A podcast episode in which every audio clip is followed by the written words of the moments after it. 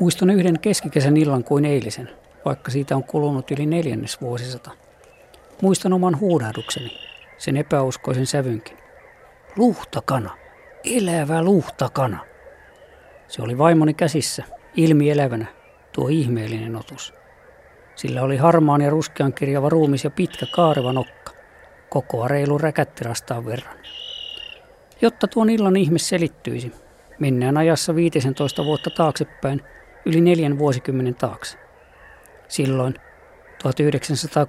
ja 70-lukujen vaihteessa luhtakana oli Suomessa ensiluokan harvinaisuus, parhaiden lintujärvien eteläinen uudistulokas. Aloin tuohon aikaan retkeillä kotimaakuntani ykköskohteella ja Suomen parhaalla lintujärvellä Parikkalan Siikalahdella, jossa luhtakanan kumma ääni tuli tutuksi. Kevätyössä luhtakana vaikersi kuin kiusattu porsas. Sen röhkinä soi vapun kahta puolta.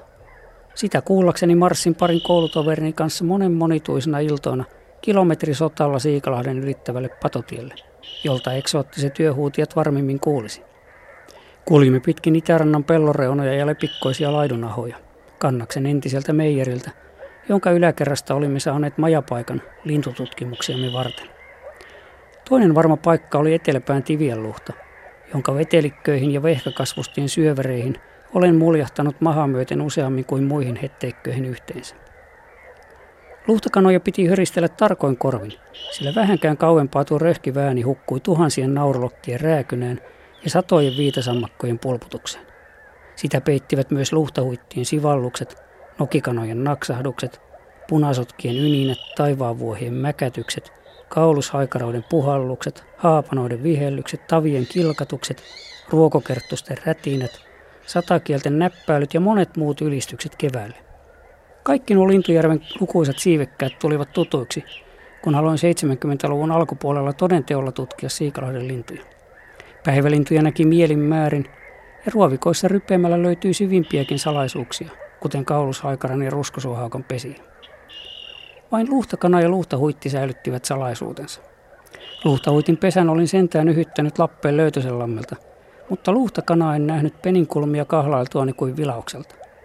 Keski- ja loppukesällä se päästeli pierumaisia ääniä paheksoissaan tunkeutumistani omalle elinpiirilleen. Mitä enemmän luhtakanat pitivät minua pilkkanaan, sitä kovemmaksi kävi hinkuni tutustua niihin. Avuksi tuli oppikoulussa opiskeltu saksan kieli ja saksalainen kirja, jossa oli selostettu joka linnun pyydystysmenetelmät rengastian tarpeisiin. Kirjan ohjeilla rakensin katiskamaisen häkin luhtakanojen ja huittien satimeksi Ripekessaarten luhdalla. Kun ansani oli vihdoin vireessä, istuimme iltaa rengasti ja ystävien kanssa. Ihkäin tavoistani poiketen silloin täysin uskonut itseeni, kun lähetin vaimoni, tuolloin yhden aniharvoista naispuolisista rengastajista, tarkastuskierrokselle. Sitäkin julmetumpi oli yllätys, kun hän kiikutti luhtakanan käsiini. Sittemmin tunturihaukat, kalasääsket ja monet muut projektit veivät aikani niin tarkoin, että jännittävää luhtakanapyyntiin en enää ehtinyt. Kanta on kasvanut Siikalahdella parhaina vuosina yli 30 huutelijaan, ja sieltä ja muutamalta muulta sillanpääasemalta tämä salaperäinen siivekäs on levinnyt kymmenille umpeen kasvaville kosteikoille. Koko Etelä-Suomessa röhkii tätä nykyään ainakin puolen tuhatta koirasta. Pesivien parien määrää ei tiedä kukaan, eikä linnun pesimä eikä muitakaan elintapoja. Se sentään tiedetään, että koiras lopettaa kuuluvan kiljumisensa pariuduttuaan ja että naaras muni hetteisen luhdan kätköihin kuudesta yhteen toista munaa, osa kahteen kertaan. Eikä kaikkea tarvitse tietääkään. Pian noiden pyyntikesien jälkeen ostimme kesäpaikaksi ja tutkimustukikohdakseni vanhan maalaistalon kannaksen meijerin naapurista.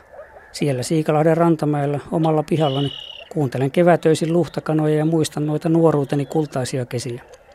Jos oli tietoa linnuista vähemmän kuin nyt, oli uuden oppimisen riemua sitäkin enemmän.